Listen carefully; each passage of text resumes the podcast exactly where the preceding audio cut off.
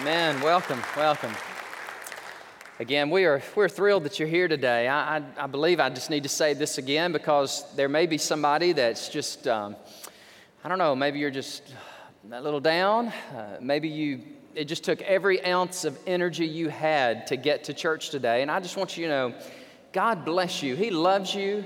Uh, he is for you, He is not against you, and uh, we are absolutely thrilled that you're here. We want to worship the Lord with you. We want you to join us as we make much of Jesus, as we make much of the scriptures, as we worship, as we talked about last week, not only with our minds, may it be a theological and a doctrinal experience, but also may we worship Him with our emotions and with our heart, our very wills and volitions. So today, this text, Revelation 17, 6 through 18, I think, in my humble opinion, this is the hardest passage of scripture I will ever preach in my entire life. I tell you, it is, it is fraught with so many similes and metaphors and, and analogies, and if we're not careful, it would be easy to fall into the temptation of being absorbed in the metaphors and we forget the primary message. And I don't want us to do that today. In fact, I come with great humility. I, I, should always come with great humility when I preach, but especially today. And I'm reminded of the words of Charles Haddon Spurgeon, that great pastor in England in the 19th century. He would walk to the pulpit. Every Sunday that he made his way up to preach, he would say these words I believe in the power of the Holy Spirit. That's what he would say. I believe in the power of the Holy Spirit. And I do too. And it's not by might, it's not by my power, but it's by His anointing and His power that we're able to read the Word of God, to study it, and to preach it. Remember, the title of the book is the, in the Greek, it's the word apocalypsis. It's a compound word. Apo means from, and kalupto means to veil. And so, apocalypsis literally means, and by the way, that is where we get our English word apocalypse, it means to take the veil from. It means literally to reveal. And in my Bible, I love this, at the um, at the beginning of the book of Revelation, it says these words the revelation of Jesus Christ. And so the book is preeminently about him. It's not about the woman that we're going to study today or the seven headed beast with 10 crowns and, and so forth. And all that's very fascinating. And when we study that today, I, I want us to go down deep and I want us to try to understand what the seer, S E E R, the seer, the prophet, the man of God, John, what he received on the island of Patmos around AD 95. And by the way, he's about 95 years of age. And God has a climactic, wonderful ministry. By the way, this same John who wrote 1st, 2nd, 3rd John, he also wrote the gospel that bears his name, is the same author of these 22 chapters that we call the apocalypsis or the unveiling of Jesus Christ. In my study Bible, I came across this just this week, and I want to read this to you. It says these words That which is unveiled or revealed in the apocalypse is preeminently the glorified and enthroned Christ. The future of kingdoms and movements, yes, they will be unraveled or they will be revealed, but at the heart of all is the conquering Christ. End of quote. I want you to remember that. I want you to keep that in mind. Because as we go to Revelation 17, and go ahead there with me if you will, we're going to read 7 through 18. And just take a deep breath, especially when we get to this woman and this and, and, and this, this beast. And by the way, this is a metaphor, this is, this is an analogy. It's not literally a woman. This woman was so large, she sat on nations and kingdoms and, and tribes. So we know it's not a physical, literal woman. And this beast has seven heads and ten crowns. So we know it's not some, uh, something of the animal kingdom. We see John see something.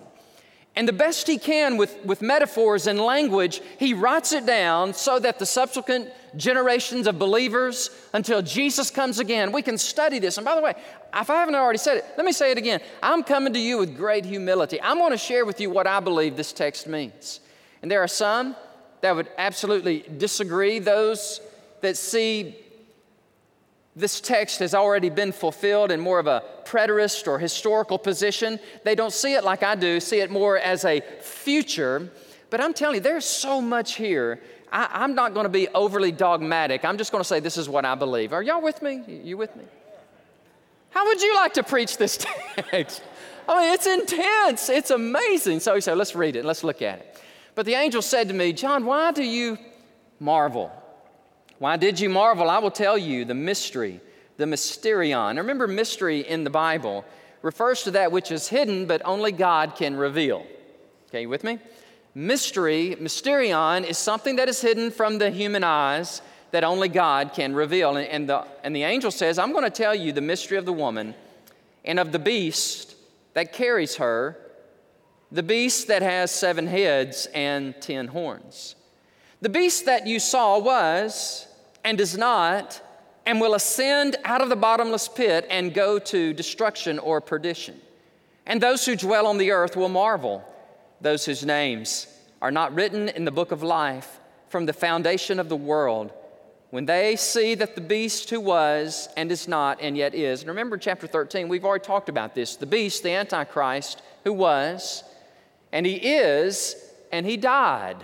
And there's a future coming, charismatic, amazing man that's going to sweep across this world with great popularity and eloquence, and somebody's going to try to kill him, and in some mock resurrection, some empowerment of the evil one, this guy's going to come back to life and say, Look at me. You think Jesus was something, look at me. And the world will fall down prostrate and worship him. That's the beast who was and is, and now he is to come. Here is the mind which has wisdom. The seven heads are seven mountains on which the woman sits. So there you know we're not talking something literally, amen? We're, no woman can sit on seven mountains, amen. There are also seven kings. Five have fallen, one is, and the other has not yet come. And when he comes, he must continue a short time. The beast that was and is not is himself also the eighth, and is of the seven and is going to perdition. It's okay. You say, I'm confused as I possibly can be right now. This very moment, I'm absolutely confused. That's okay. I am too. No, I'm just kidding. I'm not. I'm not. I know. I, I, I'm with you. The ten horns which you saw are ten kings. And they have received no kingdom as yet, okay, future, but they receive authority for one hour as kings with the beast. These are of one mind, and they will give their power and authority to the beast. These will make war with the lamb. Now, the lamb is not a literal physical animal, right? The Lamb of God who takes away the sin of the world, uh, we already know who that is very clearly. That is Jesus Christ. And this legion of armies with the Antichrist and the kings of this world are going to make war with the Lamb and the Lamb will overcome them. Say that with me. The Lamb will overcome them. That really is the heart of this message. If you don't get anything else, remember the unveiling, the revealing is Jesus Christ, His preeminence, His awesomeness. He is the King of kings and the Lord of lords. No one can stand against Him. He always conquers His foes and His enemies. And let me just say this if God can do that cosmically, if God can do that in end times, if God can do that globally, what can God do personally in your life? That same God can do anything in your life. That's just a good word. I want you to hold on to that, okay? We'll come back to it. And so these will make war with the Lamb, and the Lamb will, Nike is the Greek word, Nike. He'll overcome them. Why? That's my interjection. Why? Because he is the King of kings and he is the Lord of lords. And those who are with him, notice that little prepositional phrase, those who are with him, we are called, chosen, and faithful. Praise the Lord. If you're called, that means you're chosen and you are faithful. How do you know if you are really saved and you and you're on your way to heaven because you've been called, you've been chosen by God and you live it out. You are faithful to the king. Then he said to me, the waters which you saw, which the harlot, by the way, the harlot is another name for the woman, where the harlot sits, these are peoples and multitudes, nations, and tongues and the ten horns which you saw on the beast, these will hate the harlot, make her desolate and naked, eat her flesh, and burn her with fire. No, this is not cannibalism. This is not a physical eating of some woman's flesh. Remember all the metaphors. This means total annihilation and destruction of this woman. for God. Oh, my word. Look at verses 17 and 18. God's in control of all of this. You know, God is so sovereign. John says he has put it into their hearts to fulfill his purpose, to be of one mind, and to give their kingdom to the beast until the words of God are fulfilled. And the woman whom you saw is that great city which reigns over the kings of the earth. So today we're going to look at the key personalities in this passage of Scripture. And really, there are three.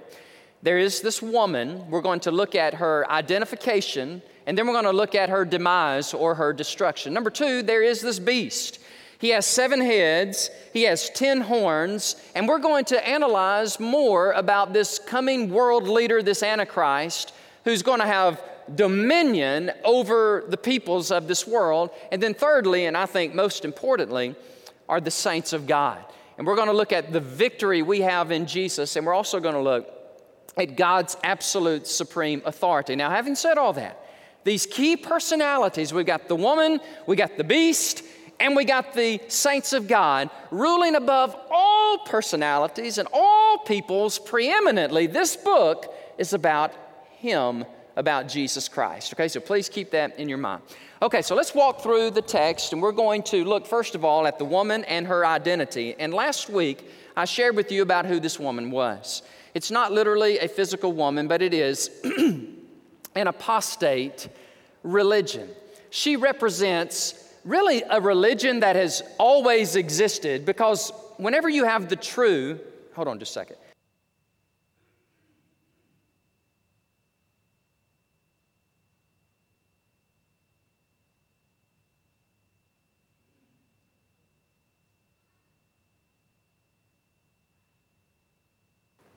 Bear with me. this woman that we looked at last week is not a physical woman, but she, is a, she represents an apostate religion. Apostate religion has always existed since the time of Babel in Genesis 10, all the way through the end of the age. There will always be the true, real one religion, and then there will be the false or the pseudo, and that's what she represents, as we've noticed in chapter 17, this apostate religion. I've described it as this syncretistic amalgamation of all religions. Syncretism simply means to pick and choose a little bit from every religion. Amalgamation means just to put them into one, and you have this supreme, amazing, one world religion except one, and that is Christianity. It rises itself above all the other religions in the coming age, and it will make war with this one true religion of Jesus Christ. So we see her destruction in verse uh, in, in, the whole pericope that we read. We see how she's going to be destroyed. But remember the key word of this woman in verse 5 is her name is mystery. Her name is babylon. And so she's connected to a city with a system or influence. The city i believe it's going to be this rebuilt babylon on the euphrates river. I really do. Is that so far a stretch of imagination? Every day you open up your newspaper or you open up your, uh, your internet or your television, and we're always talking about Iraq, we're talking about the Middle East. I think somehow there's going to be this movement to rebuild this Babylon in the coming days and years ahead, and somehow she will have her reign and rule from this city on the Euphrates. Remember verse 18, it says, She is intrinsically tied to a city. Dr. Robert Thomas says this, and listen to these words It is better to see the woman to be the whole anti Christian religious system of the future that will be bent on seducing the world's population away from the true religion. John's angel guide quite clearly alludes repeatedly to Babylon on the Euphrates throughout chapters 17 and 18. So the woman will be a religious system connected to that city. That's her identification. But number two, more importantly, is her destruction. Verse 16 says she is going to be decimated. She's going to be dismantled. And in this graphic language that John uses, he says, These 10 kings with their 10 horns uh, riding on this beast and these seven heads, they're going to come against her and they're going to make her naked. They're going to expose her moral corruption. The phrase eat her flesh, as I said earlier, it's not so much a cannibalism as it more is a graphic description of her utter destruction. And then it says, they will destroy her by fire. No, not literally, but it just goes back to the point that John is saying whatever this is, whatever this woman is, I believe she is this apostate religion. For a while, she will be in bed with the Antichrist. In fact, it says that she will be riding on top of him. Now, there's disagreement as to what that means. Does that mean that she is um, being supported by the Antichrist or she actually has supremacy over him? Well, I don't know, but this much I do know that there's coming a time where he will come out from under her and bring his legion of armies against this apostate religion, and here's what he's going to demand. He's going to demand that every single solitary soul in the world bow down and worship him. And his false prophet will be making sure that you better have the mark of the beast, the Antichrist, on your arm or on your head. And if you do, that means you give an allegiance to this one world, future, charismatic, dynamic leader who is the devil himself. And because you worship him, you're able to eat, you're able to buy food, you're able to live in this one world government. And then he's going to have enough of this woman and religion. He's going to tolerate religion for, for a while. He will turn against her, and now we move into his reign, the beast. Let's look at him. The beast in verses 8 through 14 and 17. So important, don't forget that he's going to have this mock death and resurrection, which is going to sway the world. Listen, our world is ready for this. We are so ripe for this.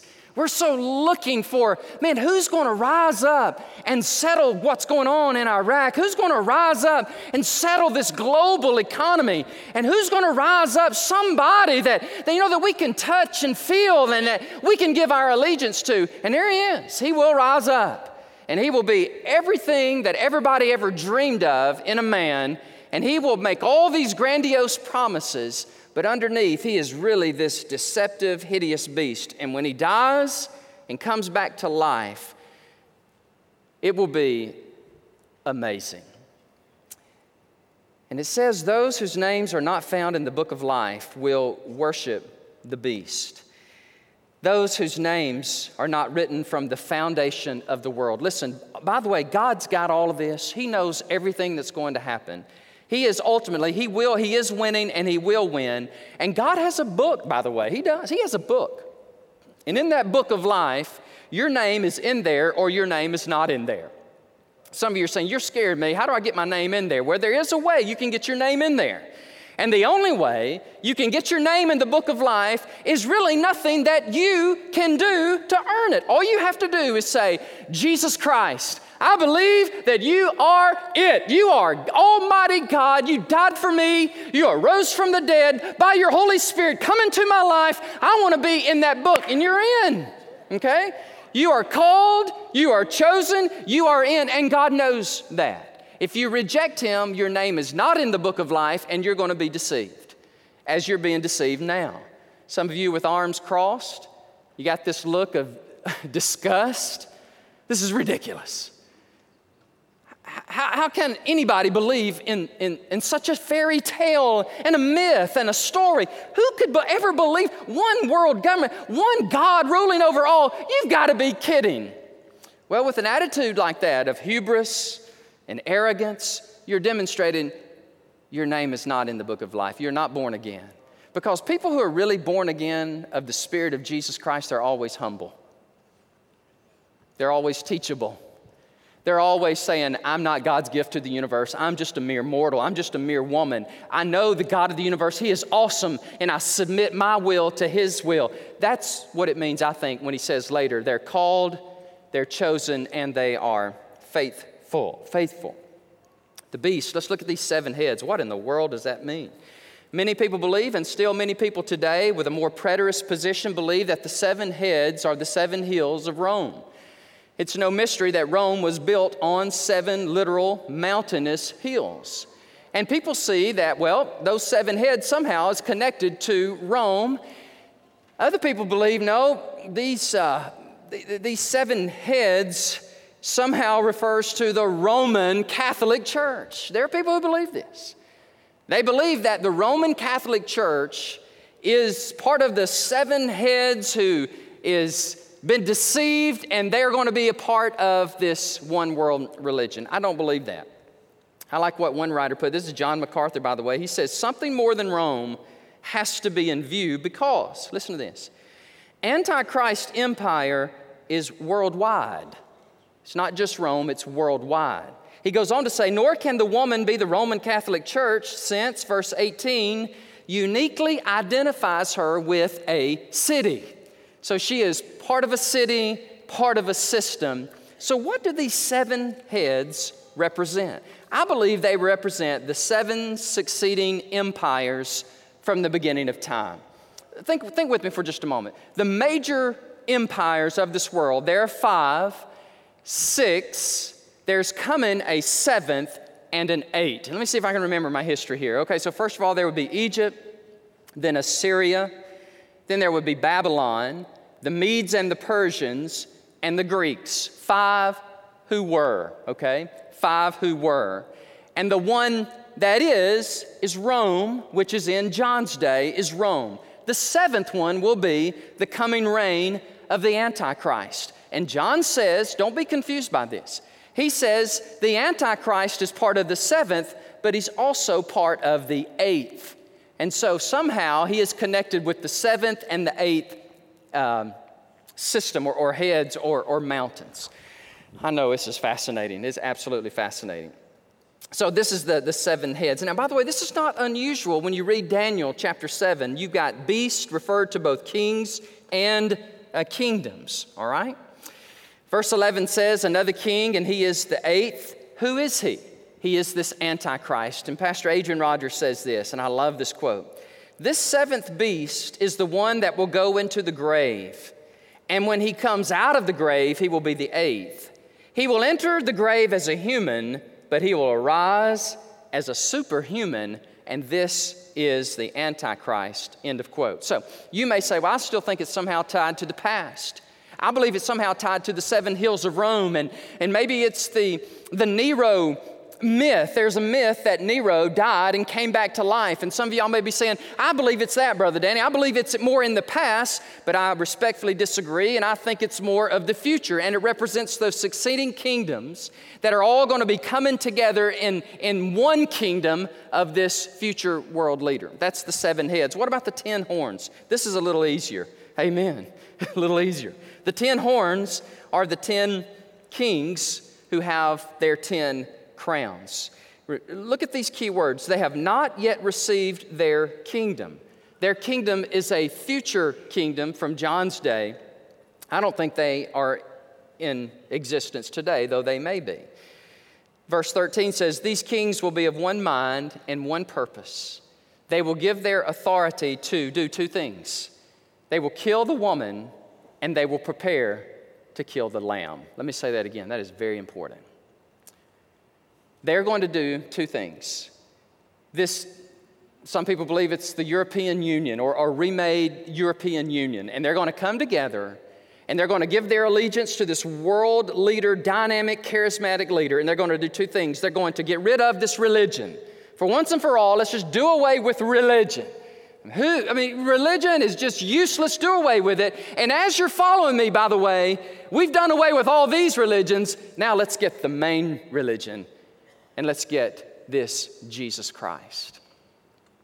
And so they will give their allegiance to him. Dr. David Jeremiah says While some throughout history have tried to bring back the power of a Europe united under the authority of Rome, it has never happened. But one day it will.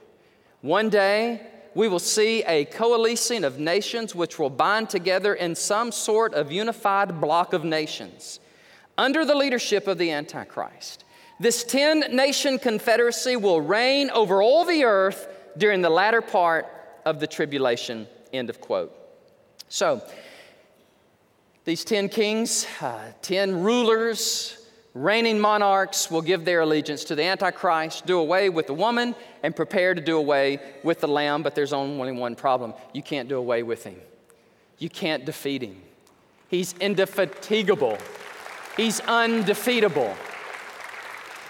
He is the one who really died and really rose from the dead. He is the one who does not deceive. He is the one who is true love incarnate. He is the one, when you extrapolate his religion, when you take the religion that he founded, when you take it to its uttermost and you extrapolate it, you don't blow people up, you love them and serve them. He is the one true God. His name is Jesus Christ. It is not Mohammed. It is not. When you extrapolate his religion to the nth degree, you get jihad every single time. But when you stretch this religion to its core, in its purest form, it's love, it's service. I was reading just this week, and this is going this is probably going to get me in trouble. I'm, I'm going to say it.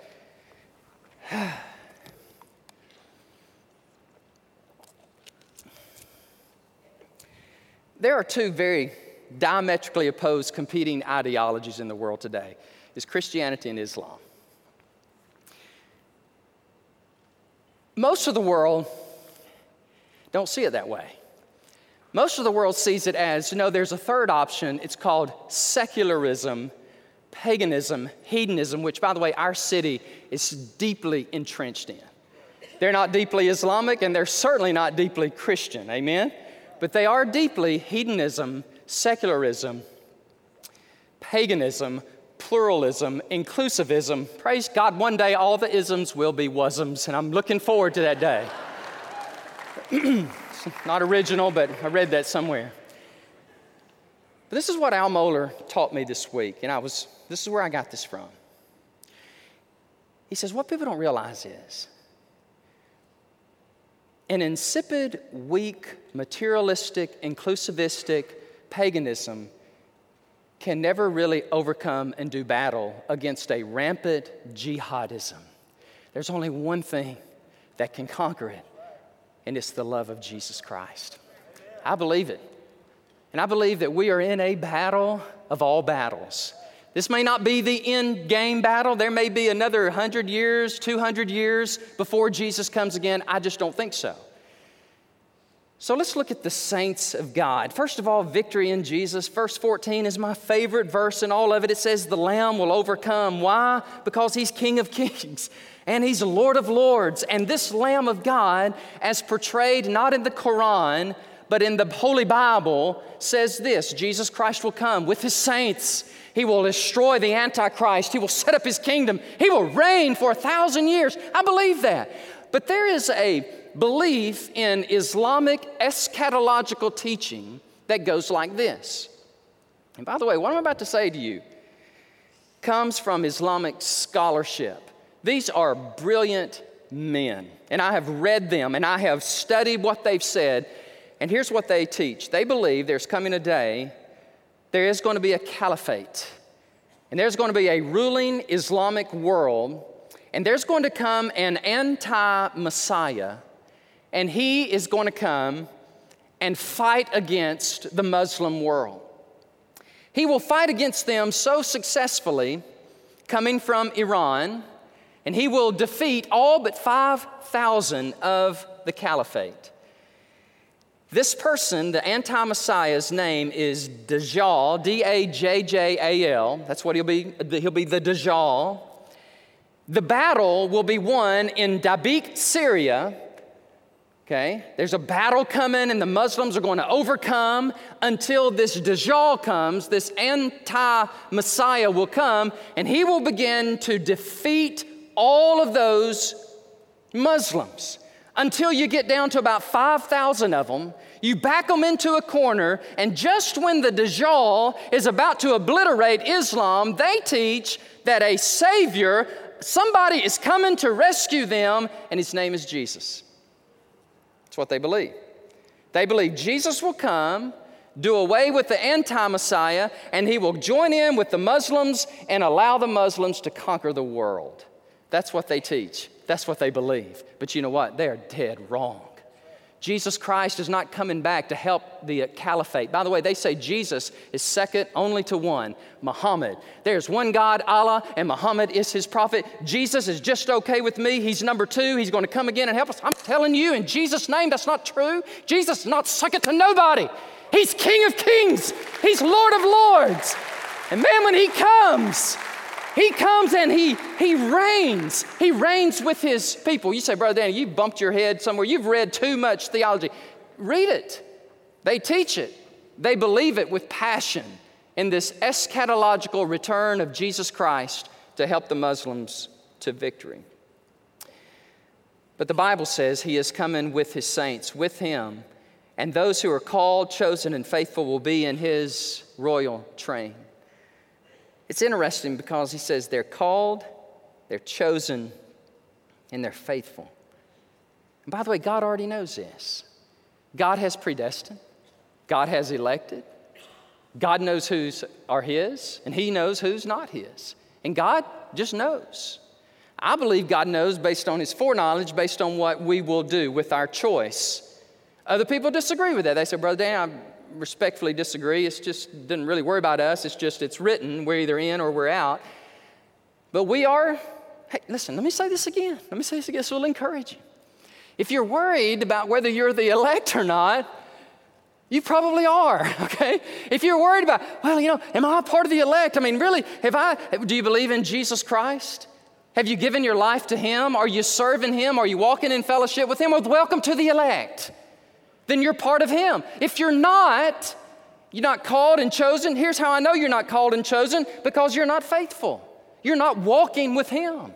You say, well, oh, wait a minute. I, I came forward in a Baptist church. I, I accepted Jesus Christ as my Lord and Savior, and I went up there and I got baptized, and now I don't believe hardly any of that anymore. Amen. I got better things to do in my life. Amen. And I don't really have time to come to church, and God forbid me give any dime of my money to that church, and I'm just going to do what I want to do because Jesus is just all right with me. You're going to hell. You're going to hell. Okay?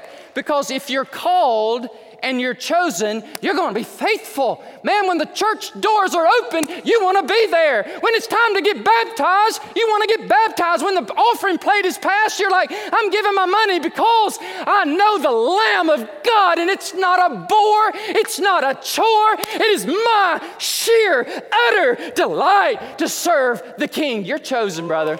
You're in. You're in the family of God.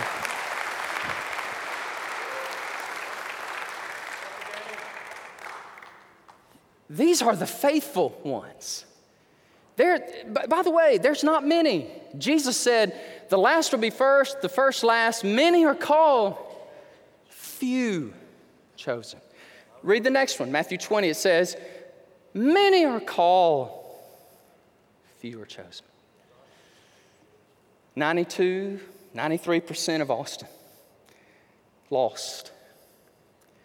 A remnant of people and by the way, this is in Texas. You know what the numbers are in Portland? Portland, Oregon. You know what the numbers are in Maine, in Rhode Island? It's horrible. Many are called. I, I, listen, I believe salvation is for all. I do. John 3:16. But most say thanks, but no thanks. It's not that you don't understand Jesus, you understand him and you don't want him. Just like John chapter 6. It helps me understand these words of Jesus. This to me is the most haunting words from the lips of our Lord.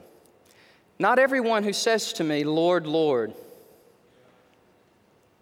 will enter the kingdom of heaven, only he who does the will of my Father.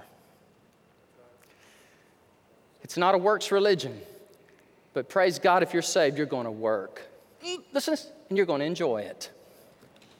You, you will enjoy the work. You'll enjoy serving, serving Him. Okay, so let's look at the sovereignty of God. Verse 14 now in verse 17. It, again, it just, it just blows my mind.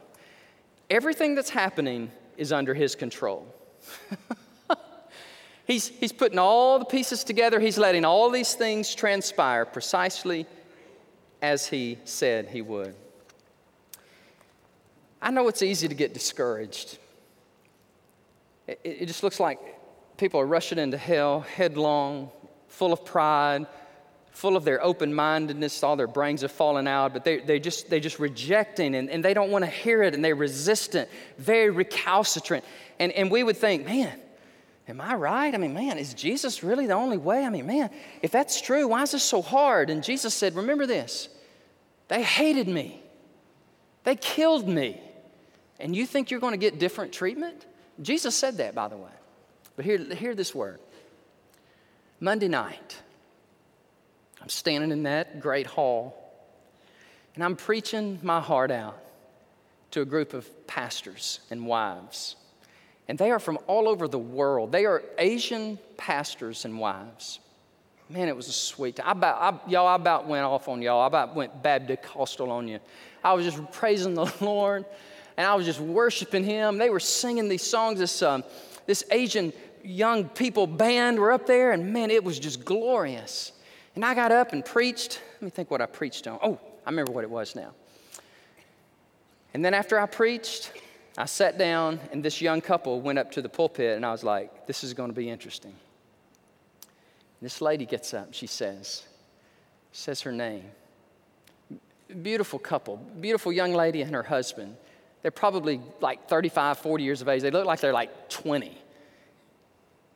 And they're standing there, and they said, We are from Pakistan. And I said, Oh.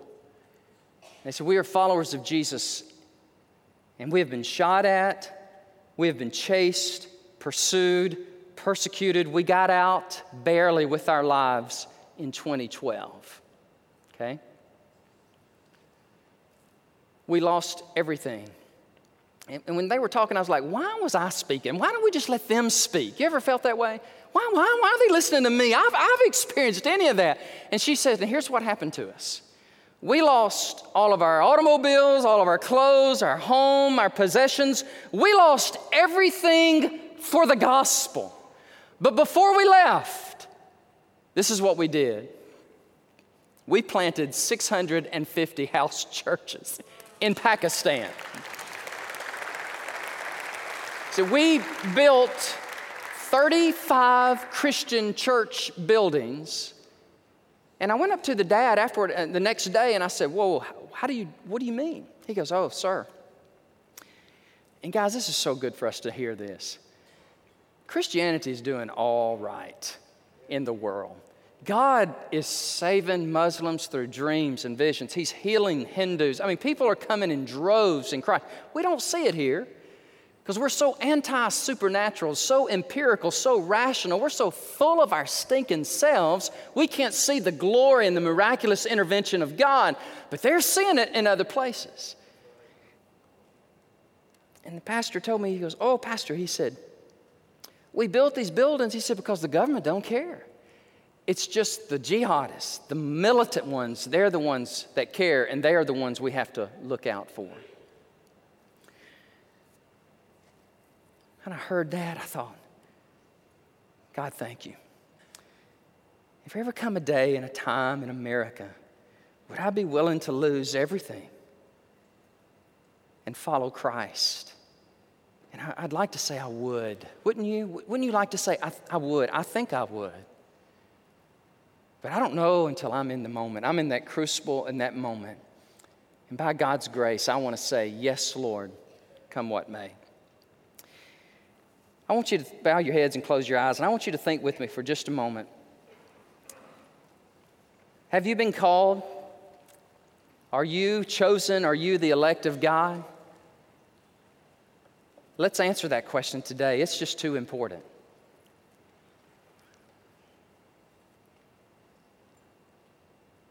The answer is seen in the behavior. Now, listen, I'm not talking about perfectionism. God forbid that I should stand up here and say, if you're really a Christian, you're going to be perfect and you're never going to sin. No, I know that's not it at all. And that's not what Jesus is talking about. That's not what John's talking about. But there is a consistency, there is a, there's at least a desire. And, and when you fall and when you mess up, you say, God, I'm sorry, and, and you get back in the game. That, that's a different thing than just, well, I just filled out a piece of paper, I got baptized, I'm saved, everything's good, I'm just going to live the way I want to live. No. If you're here today and you've never surrendered your heart to Christ and been born again by His Spirit, I invite you to do that this very moment. Confess with your mouth Jesus is Lord. Believe in your heart God raised Him from the dead. Accept Him. Believe on Him. As the Spirit of God draws you to Himself. Jesus said nobody can be saved unless the Father draws them. Is He drawing you? Is He drawing you? If He is, this is what it's going to look like. You're going to be a little uncomfortable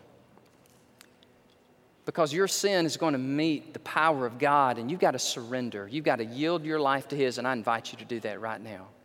I'm not trying to scare you, I'm, I'm not trying to uh, intimidate. I'm just saying there is a good and there is an evil. And if you're not on the side of the good, you will fall prey to the evil. So I invite you today, give your life to Christ. I implore you, I beseech you, I beg you. Father, I pray now as we sing this song and make our way out of this beautiful sanctuary that we will go with a song on our lips, with a joy and a, and a quickening of our hearts, saying, Praise be to the Lamb. But Lord, before we go, we want to give people an opportunity to say yes to you. Lord God, as we stand in a moment, may you draw them by your Holy Spirit, and may there be people who would say yes to the Messiah, to the one true King. And this is our prayer in Jesus' name. Amen. Let's all stand to our feet. God bless you as you stand. Stay with us. Stay with us a few more minutes. Sing this song unto the Lord. We've got counselors and pastors, deacons up here. We'll pray with you, they'll encourage you. God bless you. Come on.